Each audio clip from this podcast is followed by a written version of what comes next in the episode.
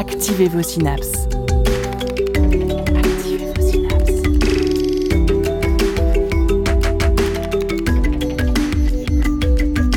Poussez la porte du labo des savoirs et entrez dans un monde de science et d'expérience. C'est le labo des savoirs. Que seraient les riffs emblématiques du métal sans le rythme effréné de la batterie? Avec des vitesses extrêmes qui peuvent atteindre 250 voire 300 coups, ces pratiques peuvent être à l'origine de l'apparition de troubles musculo-squelettiques.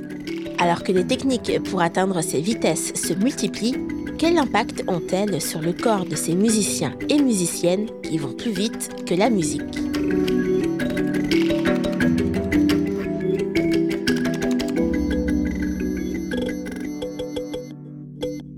Les entraînements répétés, le manque d'échauffement ou encore les blessures, nous ne parlons pas ici de sportifs et sportives, mais bien de la pratique d'un instrument de musique. Pour l'un comme pour l'autre, des troubles existent bel et bien, de façon aiguë comme chronique, que l'on soit experte ou débutant. L'étude du corps des musiciens et des musiciennes est un sujet récent qui ne demande qu'à être mieux compris à la lumière de mesures et d'expériences, à la fois pour prévenir les blessures ou pour proposer des techniques moins éprouvantes pour les corps. Un sujet de recherche peu courant, mais qui a été abordé lors d'une rencontre qui a eu lieu le dimanche 22 octobre 2023 au Ferrailleur pour le Nantes Metal Fest Factory, une après-midi d'ateliers et de tables rondes pour élargir les connaissances des musiciens et musiciennes dans le milieu métal. Nous avons pu poser nos questions à quatre spécialistes du sujet, à commencer par Aurélie Sarcher, biomécanicienne au laboratoire Motricité, Interaction et Performance à Nantes Université et batteuse de Silences et Troll Art. Était présente également Delphine Chadefaux, qui étudie la biomécanique du guitariste électrique à l'Institut de biomécanique humaine Georges Charpak à l'Université Sorbonne Paris-Nord. Pour l'accompagner, Jean-François Hérault, kinésithérapeute des musiciens sur Nantes, et Nicolas Muller, batteur du groupe E.ON et Acode, créateur de la chaîne French Grip Channel. Tu aimes les sciences et tu cherches un bon prétexte pour aller rencontrer celles et ceux qui la font? Tu as envie d'écrire et de prendre le micro pour parler de science, de toutes les sciences Nous sommes à ta recherche. Le Labo des Savoirs recrute des étudiants et des étudiantes pour renforcer son équipe. Pousse les portes du labo et rejoins-nous.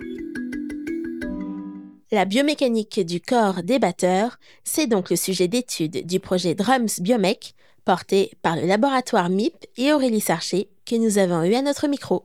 Eh bien oui, très bien. En quelques mots, du coup, Drums Biomech, c'est l'étude de la biomécanique, donc la mécanique du corps humain, euh, des batteurs, plus particulièrement les batteurs, alors plutôt typés musique métal, musique métal extrême, qui vont chercher à aller très vite à la double pédale. Donc en gros, ce sont des mouvements euh, des jambes qui vont faire en alternance gauche-droite sur un pad ou la grosse caisse, en fait, l'élément le plus gros de la batterie. Et donc dans le métal, bah, ce genre de, de tapis de double, on appelle ça, quand ça va très vite, et bah, ça fait beaucoup de bruit et donc les gens aiment beaucoup. Donc voilà. Et ce projet, euh, comment est-ce qu'il a, euh, comment est-ce qu'il est né au sein de votre laboratoire euh, MIP C'était un sujet qui n'avait pas été étudié avant. Quels sont les, acteurs qui interagissent? Alors oui, non, du coup, il y a zéro littérature sur ce genre de, sujet. Là, vraiment, déjà chez les batteurs, il y a très peu d'études qui sont faites, surtout au niveau des bras, il y a un petit peu, au niveau des poignets, des tendinites, etc. Euh, au niveau des jambes, rien du tout. Et alors, dans le métal extrême, là, on n'a vraiment aucune documentation. Donc, comment le, projet, il est né? En fait, j'ai suivi une masterclass avec euh, donc un excellent batteur qui s'appelle Kevin Paradis, Kevin, le batteur de Benighted, qui arrive à atteindre des tempos. Bah, c'est un des meilleurs au monde. Hein. il est extrêmement rapide. Euh, peut atteindre quasiment 300 BPM. En gros, ça veut dire quoi? Ça veut dire qu'une jambe euh, va se contracter, va faire 10 coups à la seconde, et donc l'autre aussi. Donc on est à 20 coups à la seconde sur la grosse case. Donc c'est énormissime, c'est des tempos qui sont incroyables. Et en fait, lors de cette masterclass, euh, déjà en voyant le mouvement, ça m'a un petit peu titillé parce que c'est un mouvement assez particulier où on a l'impression de voir un, un tremblement de la cheville. Euh, et, à côté de ça, Kevin m'expliquait qu'il avait des, qu'il rencontrait des problèmes en fait, des périodes où il était plus tellement certain de son mouvement, il avait du mal à ressentir cette vitesse, à atteindre les mêmes vitesses que du jour au lendemain en fait. Il pouvait atteindre le, un jour euh, des, vitesses très élevées et le lendemain ne plus du tout réussir à maîtriser son mouvement. Et donc ça m'a questionné un, sur l'origine du mouvement, comment il était produit par le corps humain, euh, et deux, sur éventuellement, est-ce que c'est un mouvement à risque? Donc, à risque de développer bah, des blessures, donc, notamment, on appelle ça des troubles musculo-squelettiques, liés à une trop forte répétition, euh, trop grande vitesse, etc. Et quels sont les troubles musculo-squelettiques qu'on retrouve chez les batteurs, notamment? Alors chez les batteurs, en règle générale, donc euh, tout style confondu, ce qu'on va retrouver le plus souvent, c'est euh, les problèmes de dos, de posture. Euh, parce qu'effectivement, c'est un sport où on est assis, mais en fait, on mobilise à la fois les jambes, euh, les bras, et en plus, on a un set qui est asymétrique. Parce qu'on a la caisse claire entre les jambes, on a certaines cymbales à gauche, certaines cymbales à droite. Elles sont différentes, elles sont positionnées à des hauteurs, euh, des distances différentes. Et du coup, bah, cette asymétrie de posture, en fait, elle peut provoquer des douleurs. On va également trouver au niveau des poignets bah, les tendinites, les fameuses. Donc ça, c'est quand le batteur est un petit peu trop contracté sur, son, sur sa baguette. Et à force bah, de frapper, euh, on a des vibrations qui remontent et qui peuvent donc provoquer euh, tendinite. Et plus particulièrement dans le projet Drums Biomech, c'est un symptôme un petit peu particulier qui est lié au fait que les batteurs qui vont vite, sans avoir forcément la relaxation nécessaire dans les cuisses, vont avoir tendance à contracter. Alors c'est en fait ils vont contracter les fesses un petit peu trop fort, tout simplement. Et on a un muscle euh, qui s'appelle le piriforme qui s'il est trop contracté, ça provoque un syndrome du piriforme. Donc déjà, ça fait des douleurs euh, au milieu de la fesse, c'est très désagréable. Et en plus de ça, ça peut aller titiller le nerf sciatique, qui passe pas très loin de ce muscle. Et en conséquence, on a une sciatique, donc mal au dos, et des pertes de sensations euh, dans la jambe, euh, faiblesse, etc. Enfin, c'est vraiment complètement contre-productif, on manque de puissance et parfois on peut avoir une sciatique qui n'est pas assez développée pour avoir des douleurs liées à cette sciatique. Par contre, on a cette sensation de fourmillement et de et donc là, euh, en fait, je pense qu'il y a beaucoup de batteurs qui doivent avoir ce symptôme et qui n'en sont pas forcément au courant. Est-ce que c'est un symptôme qu'on retrouve euh, plus particulièrement chez euh, ceux et celles qui utilisent cette technique de la double pédale que vous étudiez notamment dans ce projet? Alors oui, exactement, parce qu'en fait, en, gros, la technique la plus courante, euh, quand on va pas chercher des vitesses élevées, donc dans le métal, euh, c'est ok, mais en fait, euh, dès qu'on va faire du métal extrême, on va aller chercher à aller encore plus vite. Mais bref, ça s'appelle le flat foot, c'est la hanche qui travaille. Et donc en fait, si la hanche travaille à faire flexion-extension de hanche, bah ça va pas poser de problème en soi, parce qu'en fait, la hanche va, les muscles de, des hanches, des fessiers vont se contracter, mais vont avoir des moments de relaxation. Ça va faire contraction, décontraction contraction, décontraction. Donc du coup, si le muscle il fait ça, bah, au final, il, ne finit pas par être euh, contracté trop fort. La différence avec la Hunkel technique, la technique de la cheville, c'est qu'en fait, les batteurs, ils vont soulever leur hanche de manière euh, statique, donc ils vont pas bouger en soulevant la hanche, et c'est la cheville qui va créer le mouvement. Mais du coup, le fait de soulever la hanche demande une contraction continue euh, des fessiers, et en fait, c'est là où cette contraction continue, si elle est relativement faible, elle va pas créer de douleur. Mais si un batteur va chercher trop vite à aller trop vite, justement, donc sans avoir cette une relaxation nécessaire, en fait, il va contracter trop fort euh, la fesse ou les muscles des hanches également. On a aussi des problèmes au niveau des muscles qui s'appellent les psoas. Euh, et c'est là où ça va créer bah, des, troubles euh, parce que, en fait, pas trop de contraction sur des durées. Les, les tapis de double peuvent durer parfois une minute, deux minutes. Et c'est là où on va créer des problèmes vous nous décrivez avec beaucoup de précision les mouvements et les muscles qui sont utilisés euh, chez les batteurs et chez les batteuses.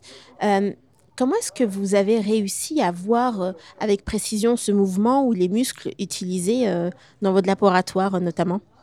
Quels outils, c'est-à-dire, sont utilisés? Alors, dans notre laboratoire, on utilise plusieurs types d'outils. Euh, le premier, ça va être de justement voir le mouvement global du batteur. Donc, pour ça, on va mettre des petits marqueurs qui sont exactement ceux utilisés jeux vidéo, cinéma. Donc, des petites boules qui ont un revêtement rétro-réfléchissant, comme les gilets jaunes de, de vélo. Et en fait, euh, ces petites boules, elles vont être visualisées par des caméras à 360 degrés. Et donc, comme dans le cinéma, les jeux vidéo, ça recrée l'avatar du batteur. Et donc ça, ça me dit, est-ce qu'il est penché 20 degrés de flexion du tronc? Est-ce que sa hanche, elle bouge avec 15 euh, degrés d'amplitude, etc.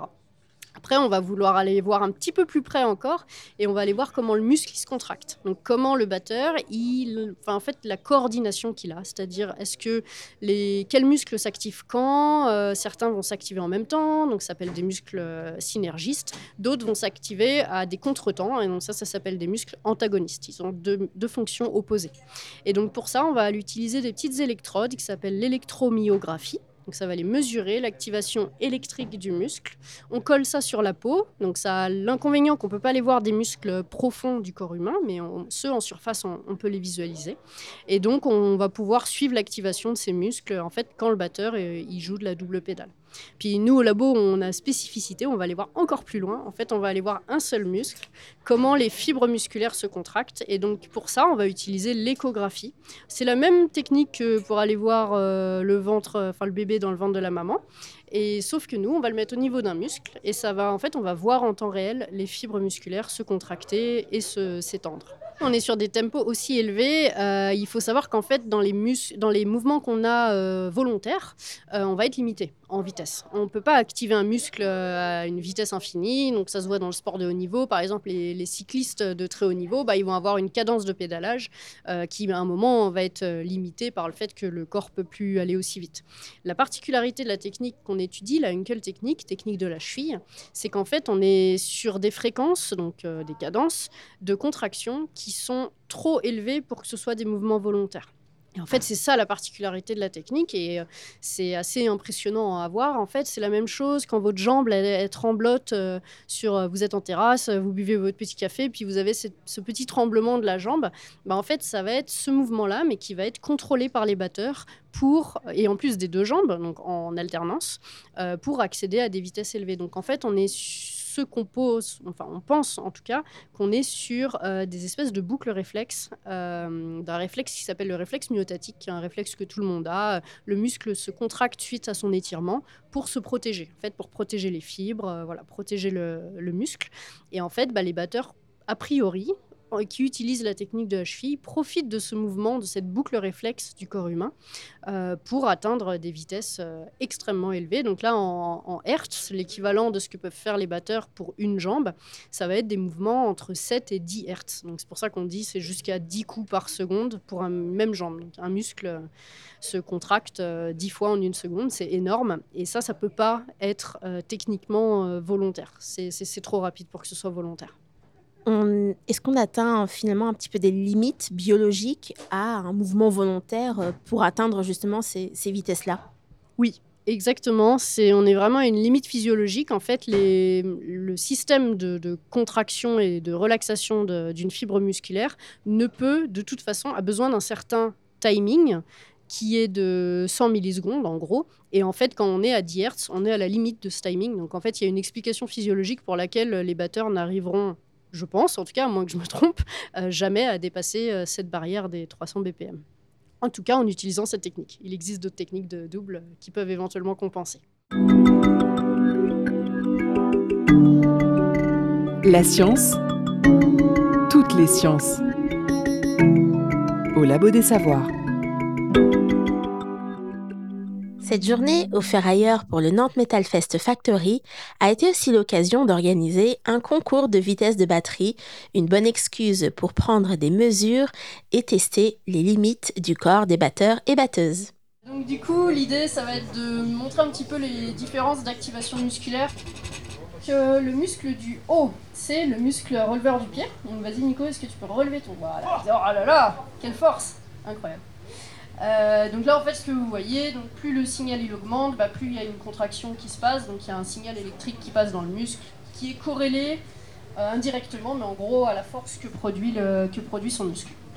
Donc là, par exemple, on peut commencer avec la technique la plus classique, qui est celle où on va pas aller euh, chercher des vitesses ultralunaires, donc la technique flat foot. Voilà. Donc là, en fait, ce qui se passe, c'est que Nico, avec sa jambe, c'est un petit peu, on en parlait tout à l'heure, là, le mouvement de fouetter.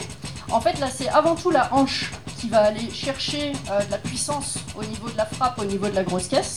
Mais le mollet, on voit, hein, on voit qu'en fait, il y a quand même tout le monde qui s'active.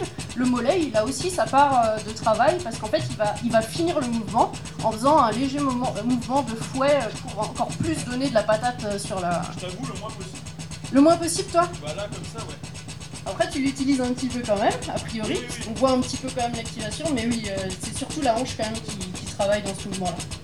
Puis là, si on lui demande d'aller chercher des vitesses un petit peu plus hautes, donc euh, technique Dunkel, voilà, donc là vous voyez, bah, déjà ça s'accélère, hein, donc euh, la fréquence d'activation du muscle, ça va être celle qu'il atteint en fait à la double pédale.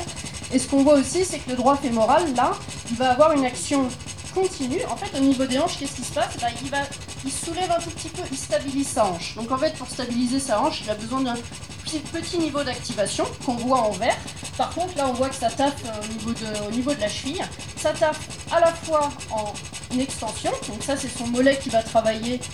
Et donc cette technique-là, bah, ce qu'on analyse, en fait, la particularité, c'est qu'on est sur des vitesses, si ça monte, ça monte, avec cette technique, on peut atteindre vraiment des vitesses extrêmement importantes ça se combine, c'est la même technique, mais elle se combine avec une légère rotation interne-externe de, l'articulation, parce qu'en fait, il essaye de chercher son point d'appui et son point de résonance euh, pour retrouver l'oscillation euh, qu'on a grâce au ressort de la pédale. Il y a, en fait, une activation qui s'appelle euh, tonique, où tu as une légère activation continue, et ça se contracte, mais normalement, ça tape pas autant. Là, c'est vraiment ta cheville qui travaille. D'où le nom technique de la cheville, c'est vraiment justifié, parce qu'on a vraiment que la cheville qui vibre. Et par contre, bah, quand tu es en flat foot, euh, vas-y, tu peux repartir sur. Voilà, bon, bah, là, la hanche, elle travaille. Euh. Un, allez, c'est parti Allez, allez, allez, allez, allez, Alors j'ai mis un seuil, il hein. faut quand même qu'il y ait un petit coup sur le pad pour que ça prenne en compte. Ça fait du air drum, mais il, a, bien retenu la leçon de la table ronde. Allez, allez, allez, vas-y, continue, tiens le coup Allez, reste en mortier, 30 secondes ce soir, on va créer des TMS. C'était exactement l'objectif d'un soirée. Allez, 5 secondes. 4, 3, 2, 1. Et c'est fini. Oh là, ça fait très longtemps que je joue de la batterie. Moi, j'ai commencé à 10 ans, j'en ai 40, ça fait 30 ans. Nicolas Muller, batteur du groupe E.ON et Acode contrairement à beaucoup de batteurs de métal pur, j'ai pas commencé par le métal. Moi, j'ai joué du rock, des machins. Mon groupe préféré, c'est les Guns, tu vois. Donc, euh. et le métal, c'est venu après. C'est une espèce de compétence euh, qui est arrivée petit à petit. Euh, j'ai toujours aimé les trucs qui vont vite musicalement, qui sont très agressifs, donc ça m'a plu. Alors, ce qui m'a donné envie de faire de la batterie, moi, c'est une, euh, une, émission de télé dans laquelle il y avait Europe qui jouait. Alors là, je parle aux gens qui ont 40 ans et plus.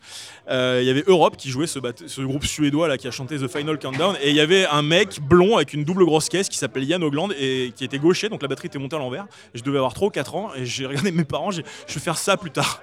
Et puis après, d'autres influences sont venues se greffer, des trucs un peu plus dans le jazz, des trucs un peu plus euh, techniques, un peu plus fins, même des batteurs de variété, enfin des mecs qui ont qui apporte quelque chose à l'instrument. Moi, je, comme j'ai une chaîne YouTube de batterie qui parle vraiment de tous les styles, bon, beaucoup de rock et de métal parce que c'est ma spécialité, mais qui parle quand même de tous les styles, j'essaie de m'intéresser à tout. Et objectivement, je pense que je m'intéresse à peu près à tous les styles. Donc il y a des mecs comme Dennis Chambers qui font du jazz, ou comme euh, euh, des, vieux batteurs, euh, Art Elvin Jones, qui font aussi du jazz, mais qui, sont des batteurs, des, même Buddy Rich qui a commencé dans les années 40 à jouer. Bah, tout ça, ça, m'influence et ça me, en tout cas, ça me plaît toujours de regarder, de leur piquer des trucs. Tout à fait. Alors le thème du coup de la soirée, c'est quand même les troubles musculo-squelettiques chez les batteurs et les guitaristes. Alors est-ce que tu penses que c'est plus fréquent dans la musique métal ou il y a d'autres styles de musique où c'est aussi fréquent que dans la musique métal? Alors je pense que c'est peut-être fréquent dans le métal, mais pour être totalement honnête, je pense que le style musical dans lequel c'est le plus fréquent, et ça va te paraître très surprenant, mais je pense que c'est le baloche. Pour la simple et bonne raison qu'un concert de baloche, ça dure entre 3 et 5 heures. Et il y a des mecs qui jouent de la batterie pendant 4 heures d'affilée, 5 heures d'affilée. Des fois, des gros saucissons. Hein. Tu vas jouer des, morceaux tout pourris, mais euh, tu vas en jouer énormément. Et ça, je l'ai fait pendant une saison, le baloche. Et. Euh, c'est vrai que les débuts de tendinite et les trucs les plus euh, douloureux que j'ai ressentis en faisant de la batterie, c'était en faisant du bal, ouais. C'était en faisant du bal parce que la presta est trop longue, c'est trop long. Mais euh, le métal, oui, effectivement, quand tu commences à partir en tournée, que t'as pas une hygiène de vie absolument euh, pile poil nickel, parce que bah tu dors, tu dors dans un bus, tu manges pas comme tu veux, tu peux pas faire de sport, t'as pas le temps de faire ci ça, tu, tu passes beaucoup de temps à végéter dans les salles et tout et tout. Euh, c'est vrai qu'à euh, faire 30 dates en 30 jours, comme on faisait avec Svartron par exemple, ben, au bout d'un moment, tu, ton corps fatigue ouais, et tu peux développer des troubles, euh, des TMS, comme ils disent, des troubles musculo-squelettiques. En tournée, c'est plus compliqué parce que tu fais des sets de 1 heure, 1 heure et demie euh, en plus de, bah, de ce que tu as dit. En fait, t'as pas le temps pour faire du sport. euh. Toi, tu as toujours fait des tournées ou est-ce que tu as des moments où tu n'as juste plus du tout fait de tournée à cause de ça? Des gens qui ont développé des TMS, euh, j'en ai croisé, et, même des batteurs hyper, euh, hyper renommés, euh, comme Jamie Samera qui joue dans Lucerate par exemple, qui est un batteur extraordinaire, extraordinairement bon, qui est obligé de développer des techniques alternatives parce qu'à un moment donné, il n'arrivait plus à jouer de double. Et euh, effectivement, ça les a pas mal handicapés. À un moment donné, ils ont été obligés de trouver des solutions pour se remettre à jouer, notamment de la double, le sujet qui nous intéresse aujourd'hui. Et euh, c'est vrai que c'est assez pénible, ça s'appelle la dystonie. Alors les gens qui sont curieux feront une recherche sur la dystonie, c'est un problème de connexion entre le cerveau et les muscles qui empêche tes muscles de produire le mouvement programmé par le cerveau. Mais euh, moi, non, j'ai jamais eu de problème de tendinite, de problèmes qui m'ont empêché de faire des concerts, qui m'ont empêché de partir en tournée, c'est jamais arrivé. Après, j'ai pas fait des tournées constamment toute ma vie, c'est par période, ça dépend dans quel projet tu es, dans quel groupe tu es, des moments ça s'arrête, des moments ça repart. Et euh, il faut, que, garder une espèce d'équilibre comme ça. Jamais eu de TMS qui m'a empêché de jouer, tout court. Et en tournée, par contre, c'est vrai que le danger est plus grand, comme je te disais tout à l'heure. Mais euh, j'ai du pot, ça m'est jamais arrivé. Mais je pense que ma constitution est assez solide pour, que pour avoir peu de problèmes. Mais c'est vrai que certains qui ont des, peut-être des, des, morphotypes ou des, des morphologies un peu plus fragiles ou des trucs comme ça, peut-être que c'est un peu plus galère pour eux. Moi, j'ai pas eu ce problème-là, mais j'essaie de m'en prémunir aussi. Alors, c'est quoi les muscles et les parties du corps les plus sollicités quand tu joues? Alors moi, c'est les muscles qui sont euh, les muscles des avant-bras, parce que si tu t'échauffes mal, c'est là que ça fait mal en premier. Euh, le fameux releveur du pied, si tu as un- une mauvaise technique de grosse caisse. Et les muscles lombaires, parce que bah, moi, je fais 105 kilos quand même. Et être assis sur un tabouret qui est quand même assez dur, tu vois, pendant une heure, c'est, c'est, tu, peux commencer à avoir un peu mal au dos parce que forcément, tu essayes de te tenir droit, tu essayes de te gainer, mais tu peux pas forcément tout le temps contrôler ton truc parce que bah, tu essayes de faire un peu de spectacle. Tu as quand même des parties de batterie qui sont très difficiles à jouer des fois et euh, tu bouges beaucoup. Donc, le plus souvent, quand je commence à avoir un peu mal, je pense que c'est au lombaire que ça me fait le plus mal, les muscles lombaires. Mais c'est pas trop traumatisant, donc ça se remet assez vite. Une bonne nuit de sommeil et ça passe. Mais en tournée, justement, la bonne nuit de sommeil, tu l'as pas souvent. Donc, il faut, faut essayer de faire attention à ça. Et c'est vrai que euh, faire attention à sa posture, faire attention à sa gestuelle, c'est important, je pense. Alors, euh, à quelle vitesse, du coup, euh, à quel BPM les batteurs, les batteurs vont? Est-ce qu'il y a des records euh, suivant le style de musique? Ah bah il y a des batteurs qui, qui vont à 300 BPM et plus. Euh, par exemple, j'ai un copain, Kevin Paradis. Il peut faire des blast beats à 320, 330 maintenant. C'est incroyable. Alors, il a développé des techniques alternatives, des trucs d'escroc, des trucs un peu chelous, euh, des techniques de push-pull, des techniques d'open-close, des techniques de machin. Alors, ceux qui connaissent tout ça euh, vont comprendre. Il y a des batteurs aussi qui utilisent de- du hilto à la grosse caisse, qui font au lieu de faire droite-gauche, droite-gauche, font droite-droite, gauche-gauche.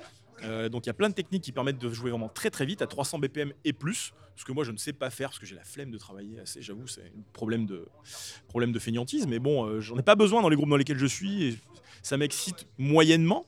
J'aimerais bien quand même, de temps en temps j'essaie de pousser un peu, de travailler tous ces trucs pour savoir un petit peu de quoi ils retournent quand même, parce que ça m'intéresse, mais euh, je sais pas si je suis un fait pour ça, deux si j'ai la capacité, la force de travail nécessaire pour arriver à ça, parce qu'il faut vraiment euh, bosser son instrument longtemps, ou alors avoir un don naturel qui te permet d'y aller tout de suite, de glisser vers ça euh, très facilement. Mais je pense pas, je pense que c'est quand même une bonne dose de travail que j'ai pas mise, en tout cas là-dedans. Mais ouais, ouais, 300 BPM et plus, euh, ça existe maintenant. Alors, comment est-ce qu'on peut prévenir les blessures?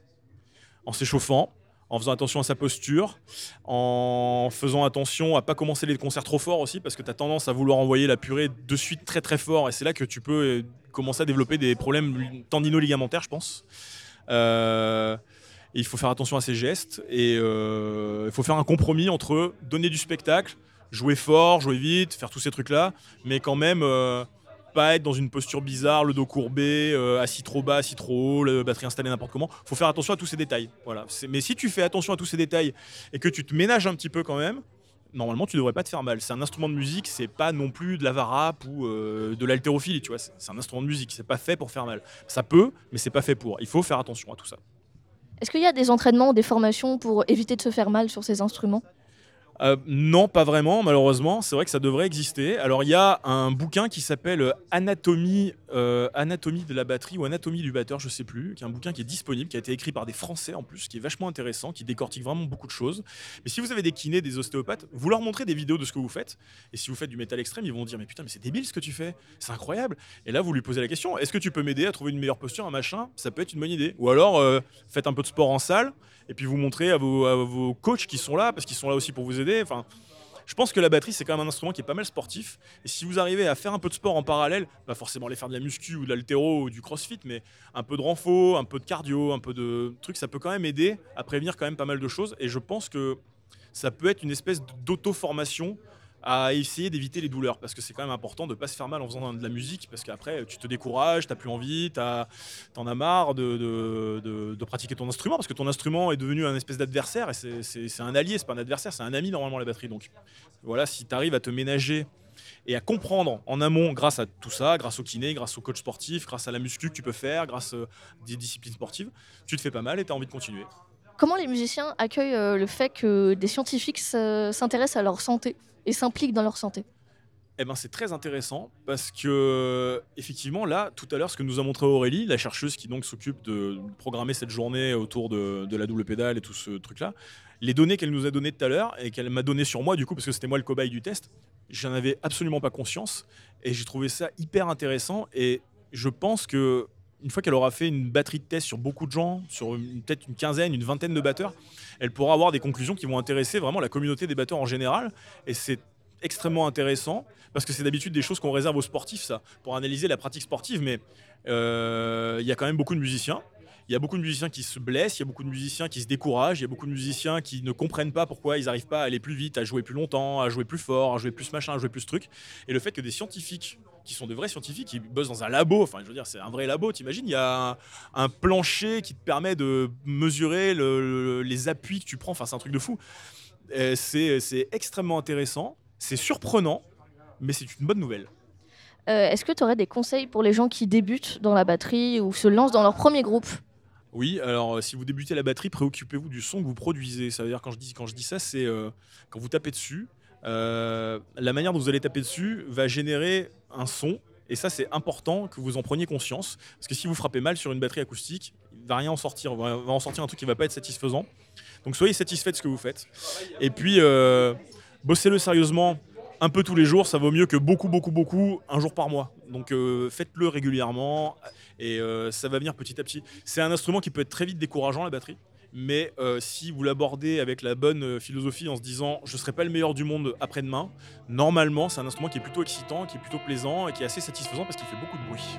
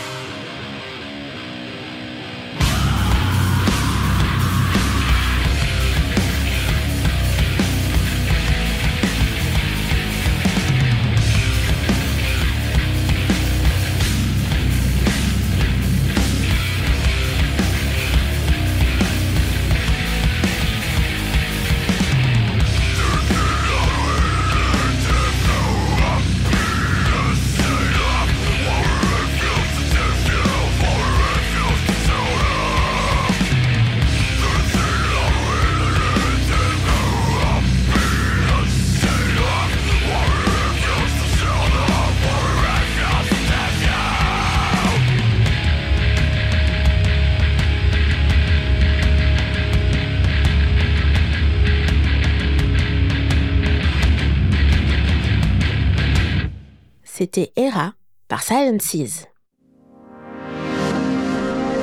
Le son des sciences au labo des savoirs.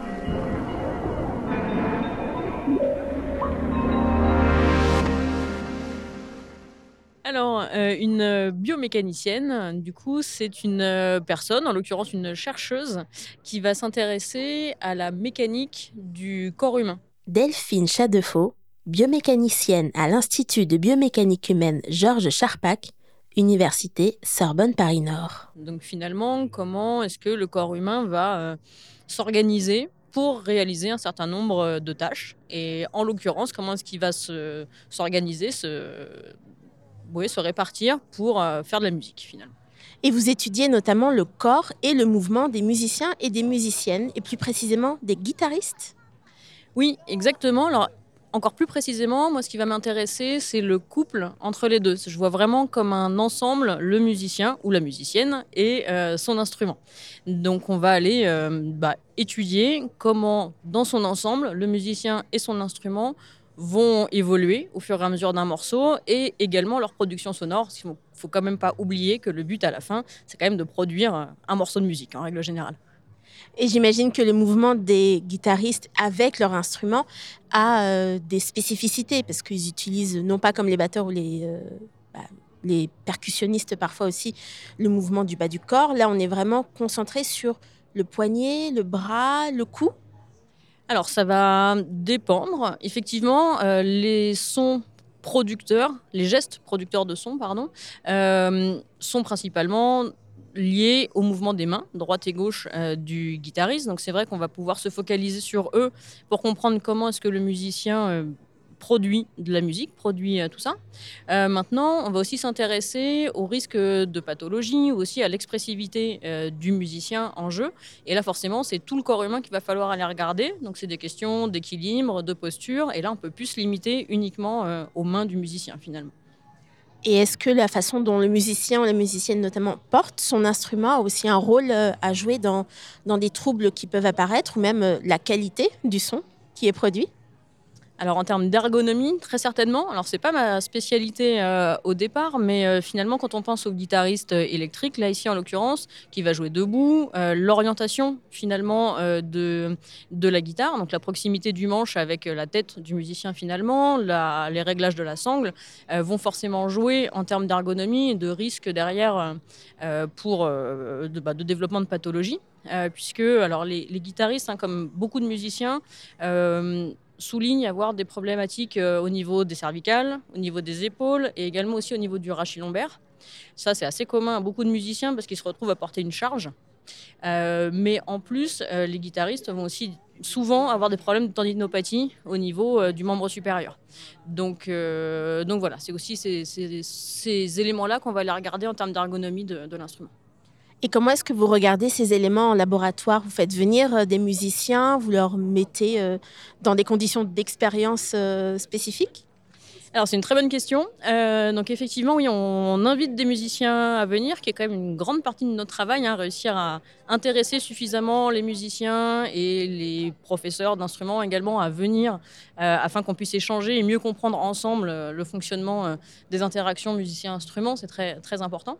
Donc ils viennent au laboratoire et ensuite, bah, on essaye de regarder un maximum de choses. Donc on va aller regarder leur l'évolution de leur posture euh, dans le temps. Donc on va faire euh, ce qu'on appelle de la capture du mouvement, ou motion capture en anglais, qui est connu surtout dans tout ce qui est jeux vidéo et cinéma.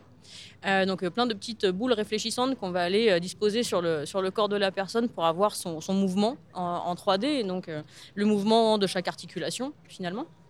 Euh, on va aussi utiliser ce qu'on appelle des plateformes de force, donc pour avoir la répartition euh, des efforts que le musicien va appliquer au sol. Est-ce qu'il sera plus euh, finalement en train de s'appuyer sur la droite ou sur la gauche quand il va être en train de jouer? Est-ce qu'il y a des mouvements, des changements de direction finalement entre la droite et la gauche?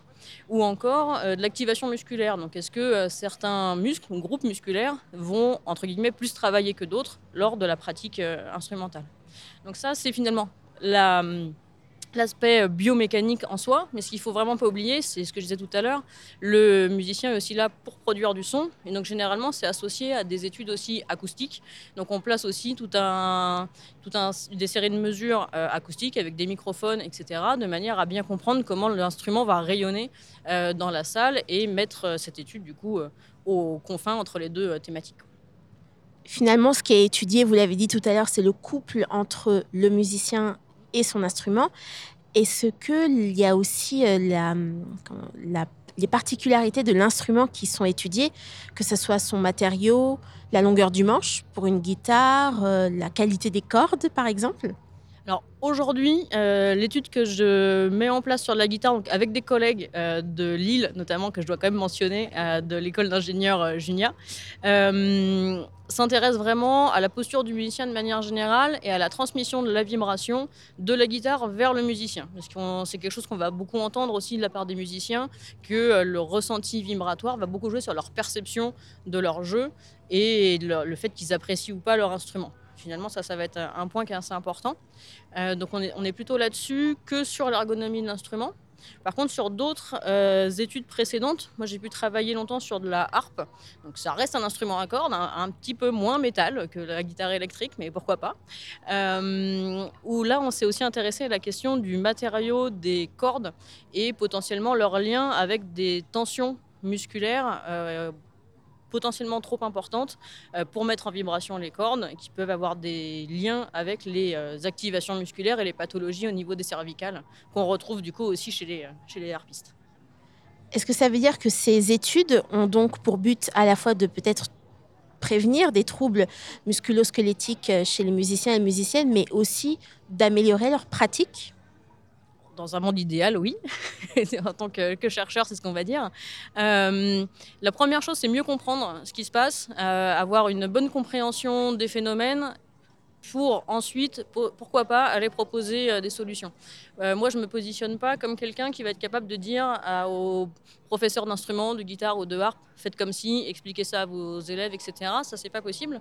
Par contre, on peut aller les voir et leur expliquer ce que nous, on pense avoir compris, nos hypothèses, et avec eux, essayer de proposer euh, bah, d'autres méthodologies pour répondre aux problématiques de leurs élèves, par exemple. Et est-ce que c'est bien perçu le fait de voir des scientifiques s'intéresser aux pratiques euh, de, musiciens, de musiciennes? En règle générale, oui. Les personnes que j'ai rencontrées étaient plutôt ouvertes. Hein. Il n'y a pas eu euh, de, problème vis-à-vis de ça. Après, euh, entre le fait d'être ouverte, de venir au laboratoire, de discuter avec nous, etc., d'avoir un avis positif là-dessus et ensuite de le mettre en place euh, concrètement. Il y a peut-être un pas aussi euh, à franchir. Mais il y a une évolution euh, depuis que j'ai pu commencer à m'intéresser à ces sujets-là jusqu'à aujourd'hui. oui, typiquement, là aujourd'hui, on a vu des kinés, des musiciens. quand j'ai démarré, que j'en cherchais, c'était très compliqué d'en croiser il y a 15 ans, même si certains existaient déjà, évidemment. On les connaissait beaucoup moins qu'aujourd'hui. Donc il y a aussi une évolution des, mentalités là-dessus qui, qui, est importante et très chouette pour les musiciens. Est-ce que ça vous a aussi permis de faire évoluer euh, bah, vos recherches ou les réflexions qui étaient associées et d'avoir des angles ou des approches différentes pour étudier ce mouvement? Bah, Il faut être très clair là-dessus. On est biomécanicien et pas du tout clinicien. Donc, euh, on va avoir des hypothèses. On va dire, bah, d'un point de vue mécanique, il y a une tension musculaire qui a l'air d'être plus importante. Peut-être que ce tendon-là est plus sollicité qu'un autre. Mais pour nous, ça va s'arrêter là. Il nous faut passer après euh, le relais aux, collègues cliniciens, donc au kiné du musicien par exemple, pour que lui statue et propose après soit des méthodes de renforcement ou autres euh, pour aller euh, finalement euh, boucler la boucle jusqu'à l'instrumentiste directement.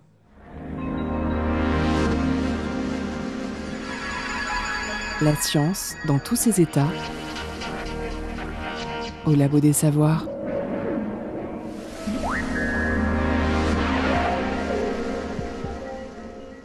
Euh, quelles sont les blessures que vous rencontrez chez les musiciens et les musiciennes euh, bah, en tant que kiné des musiciens depuis euh, maintenant plus de, de 20 ans. Jean-François Hérault, kinésithérapeute des musiciens. Principalement, euh, on va dire, des pathologies du membre supérieur, hein, euh, je dirais dans les deux tiers des, cas, euh, des tendinopathies, syndrome de surmenage, des troubles de musculo-squelettiques hein, pour les fameux, les fameux TMS.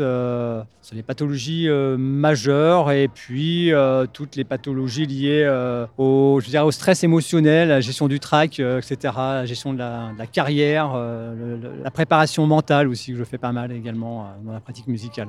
Est-ce que vous pourriez nous définir ce que c'est que les TMS Alors les TMS, ce sont les troubles euh, musculo-squelettiques. Alors moi, je parle plutôt de syndrome de surmenage, ce que j'appelle, appelle nous euh, des overuse syndrome. Euh, bah, ce sont des, pathologies, euh, une pathologie musculaire et tendineuse douloureuse liée à, la répétition de gestes dans de mauvaises conditions qui finissent par, par altérer la, qualité du, du geste musical et devenir douloureux et voire, voire arrêt de carrière pour certains. Et est-ce que vous retrouvez les mêmes types de blessures euh, en fonction des types de musique? Euh, en fonction des types de musique, alors en fonction du niveau de pratique, oui.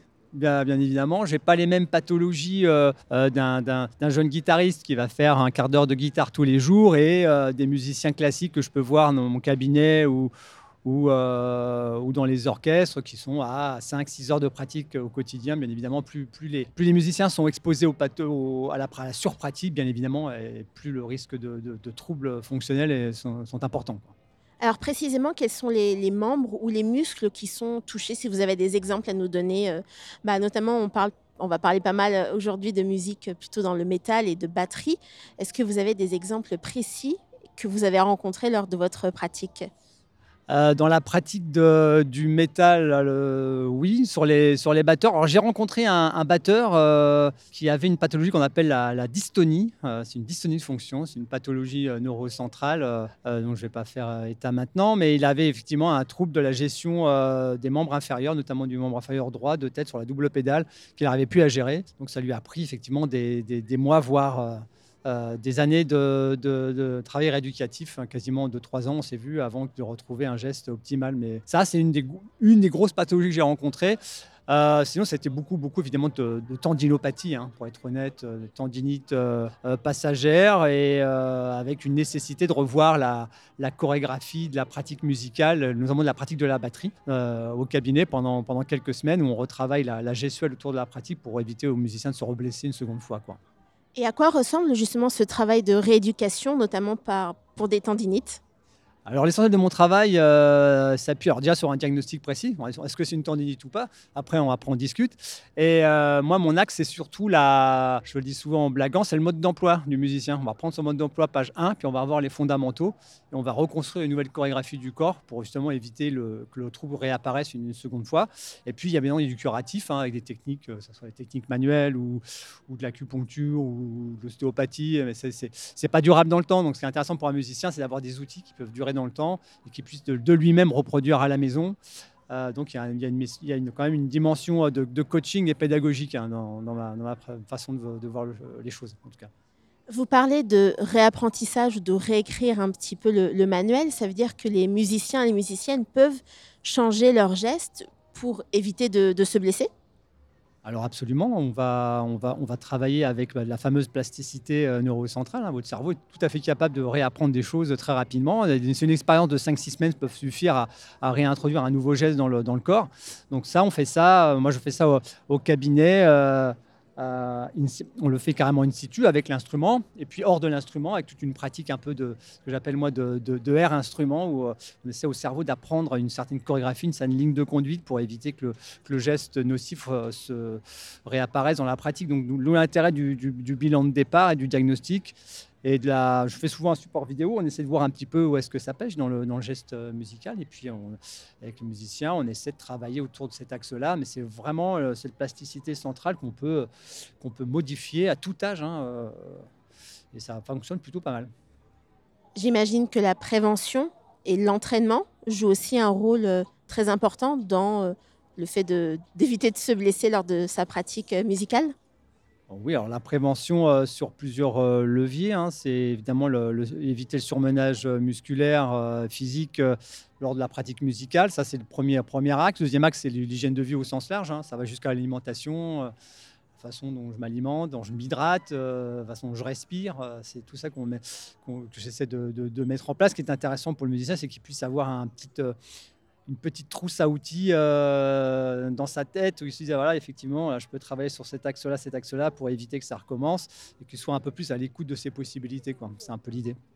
Et qu'est-ce qu'il y a dans cette euh, trousse, par exemple, justement, si vous voulez donner quelques conseils euh? Dans cette trousse, il y a, bah, le fameux mode d'emploi qui est, qui est pas, qui est pas, je dirais, il n'est pas intemporel ni ni général, hein, c'est un, mode d'emploi très personnel. On essaie de le, j'essaie en tout cas moi de le, mettre en place euh, pour chaque musicien. Euh, et en général, ça passe, ça part sur des axes d'ergonomie, de posture, euh, préparation au jeu, euh, respiration, euh, concentration, bah, prise de conscience de, bah, de comment je m'utilise. Chez les batteurs de métal, sur certains batteurs que j'ai pu voir, on a beaucoup travaillé ça, là, sur la conscience du, poids, le poids des jambes, la conscience de des praxis, la façon dont je tiens mes baguettes, est-ce que je serre les dents ou pas. Que le musicien puisse apprendre à faire un espèce de. un peu comme un pilote de ligne, là, même si le gars il a, il a 30 ans de vol, il fait toujours une checklist au cas où son cerveau, un jour ou l'autre, son cerveau va le leurrer. Hein. il, va, faire ce qu'on appelle un, leurre neurocentral. Et les musiciens sont très bons là-dedans. Ils ont l'impression de faire un truc et en fait, c'est pas du tout ce qui se passe souvent. Donc, euh, ça passe par ça. Donc, la trousse à outils, c'est surtout un modèle, un nouveau modèle euh, que j'essaie d'insuffler euh, du mieux possible à, chaque musicien. Et c'est un truc très individuel. Hein. Est-ce qu'on pourrait faire presque un parallèle entre l'entraînement d'un sportif et l'entraînement d'un musicien? Ah bah on peut faire une belle analogie, hein. c'est la même chose, sauf que le sportif, lui, l'avantage du sportif de, niveau moyen ou de haut niveau, il a un staff. Donc il va avoir un, staff d'ostéo, hein, des musiciens, des kinés, euh, des, pardon, des, médecins, des kinés, etc. Le, musicien, il se débrouille tout seul hein, depuis, depuis longtemps. Il n'y a, pas, beaucoup de, démarches préventives. Dans les grands orchestres, euh, il n'y a, a, absolument pas de, staff sur les prods non plus. Euh, il y a, sur les gros festivals, ça commence à venir un peu, mais c'est souvent assez général, c'est pas très spécifique. Euh, moi, je déplore ça, qu'il n'y ait pas plus d'encadrement euh, dans les grosses structures euh, pour les musiciens dès le plus jeune âge. Et c'est des choses qui sont, à mon avis, à développer, ouais, ça c'est clair. Et on peut aussi l'envisager pour des tournées, par exemple, où les corps des musiciens sont mis à rude épreuve? Alors, sur des tournées, quand la, quand la, si, la prod a assez d'argent euh, pour. Euh, aussi, c'est une priorité de la prod, oui, ça peut être intéressant, bien sûr. Ça, c'est le truc idéal. Ça, c'est certain que sur des gros festivals. Euh, alors, j'imagine que. Je crois que le FS, que j'avais contacté il y a quelques années, mon, j'ai jamais eu vraiment une retour d'ailleurs. Le, le, je crois qu'ils ont, ils ont ils ont, ils doivent avoir des, des, des, des kinés ou des ostéos de l'école d'ostéo qui viennent de temps en temps. Mais euh, non, il faut des choses très spécifiques. C'est vraiment quelque chose de très spécifique. La prise en charge d'un musicien, elle est vraiment sur plusieurs axes. Elle n'est pas que sur la douleur, sur le poignet, etc. C'est d'avoir une enveloppe un peu générale. Mais en tout, en tout cas, oui, c'est un truc qui est envisagé. Ouais, ça. Surtout si on cherche à avoir une carrière longue, parce que vous l'avez dit plus tôt, euh, une mauvaise prise en charge des blessures peut conduire à la fin de la carrière de certains musiciens, et on l'a déjà vu. Oui, ça s'est déjà répété. Alors, euh, j'en ai rencontré hein, qui ont fait un, un arrêt sur blessure comme un sportif de haut niveau. Alors ils peuvent toujours jouer, mais pas comme ils, comme aimeraient. Hein. C'est comme le, gars qui a joué, je sais pas, Roland Garros. Il va peut-être pas se contenter de faire juste un tournoi euh, dans son quartier. Bah, certains musiciens, c'est ça. J'en ai rencontré qui, bah, non, ils se contentaient pas de juste euh, faire euh, deux accords de guitare. Ce qui les intéressait, c'est de jouer à leur niveau et ça devenait vraiment difficile. Certains ont arrêté, ont changé, sont restés dans le milieu de la musique, mais ont fait un petit peu autre chose. Hein. J'en ai rencontré, alors pas beaucoup, mais pour certains, ça a été, oui, ça a été brutal. Vraiment arrêt sur, sur blessure euh, définitive. Écoutez la recherche et ses chercheurs au Labo des Savoirs. Aurélie, vous travaillez au laboratoire MIP avec des sportifs et des sportifs de haut niveau. Euh, est-ce que vous y voyez un parallèle finalement dans, dans l'étude de leurs mouvements, de l'optimisation peut-être de ces mouvements entre musiciens et euh, sportifs? Oui, bien sûr, euh, il y a vraiment un, fort parallèle parce que bah, là, comme les sportifs, les musiciens sont des personnes qui pratiquent leur instrument plusieurs heures par jour, euh, qui vont faire euh, énormément de gestes répétés, qui vont avoir des, attentes de performance. Alors, ce ne sont pas des performances de compétition comme on a chez les sportifs, mais c'est des performances bah, scéniques, euh, de pouvoir sur une tournée de 50 dates euh, performer de la même manière euh, tous les soirs, etc. La différence, c'est que les musiciens ne sont pas formés à connaître leur corps, à connaître comment sont créés les mouvements. Les sportifs, souvent, ont fait des études STAPS, justement, là où est euh, donc le département euh, dont fait partie le laboratoire MIP, et donc ont un certain niveau de connaissance sur, euh, bah, sur leur corps, les muscles impliqués, sur, par exemple, la nutrition. Ça, va vraiment loin, hein, sur la psychologie du sport, etc. Ils ont quand même des bases liées à leurs études, là où les musiciens vont pas du tout en avoir. Et on en parlait tout à l'heure avec euh, Jean-François, donc le kinésithérapeute du musicien, mais c'est vrai que c'est souvent trop tard en fait quand les musiciens vont consulter euh, des médecins ou des, kinés, des soignants du musicien ou du sport. Euh, parce qu'en fait, déjà, il y a un petit peu un tabou par rapport aux blessures des musiciens. En fait, jusqu'à maintenant, un sportif a un nom. On va essayer de, préserver ce sportif au maximum quand il a des performances exceptionnelles, tandis qu'un musicien euh, qui est excellent dans son domaine, euh, sur des orchestres, sur... en fait, il y a une, attente qui est énorme et souvent c'est tabou. De, un musicien blessé est un musicien qui ne peut pas être à la hauteur.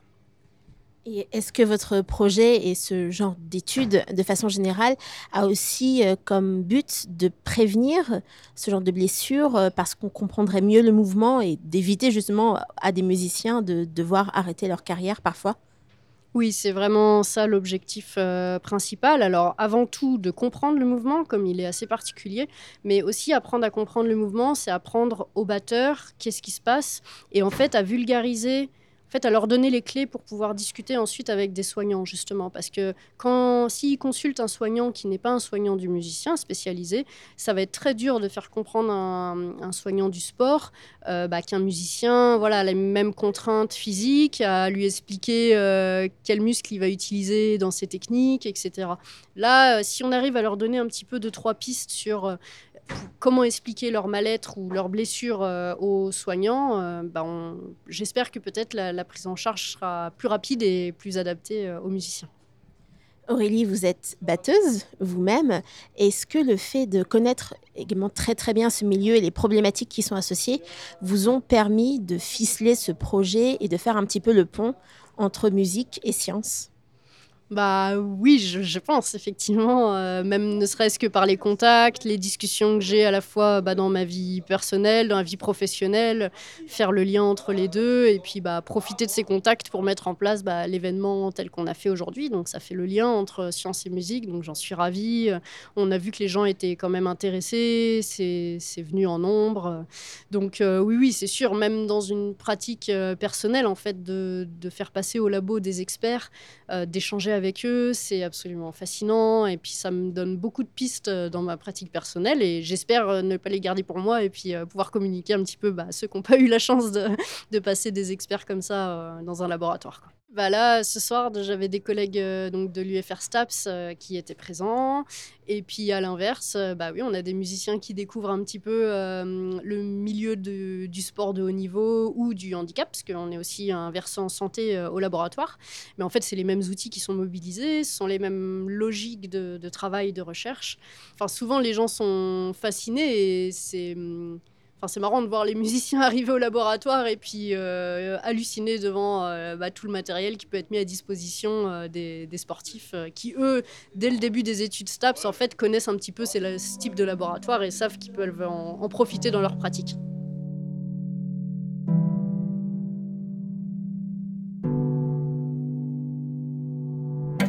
Et c'est la fin de cette émission avec nos invités Aurélie, Nicolas, Delphine et Jean-François que nous remercions. Une émission enregistrée lors du Nantes Metal Fest Factory au Ferrailleur dont nous remercions toute l'équipe pour l'organisation et l'accueil. Une émission avec Lila aux interviews et Dunia Saez à l'animation et la réalisation. Vous pouvez retrouver toutes nos émissions et nos podcasts sur labodesavoirs.fr et vos applications de podcast. Suivez nos réseaux sociaux pour nos actualités et on vous dit à la semaine prochaine pour une nouvelle émission. Música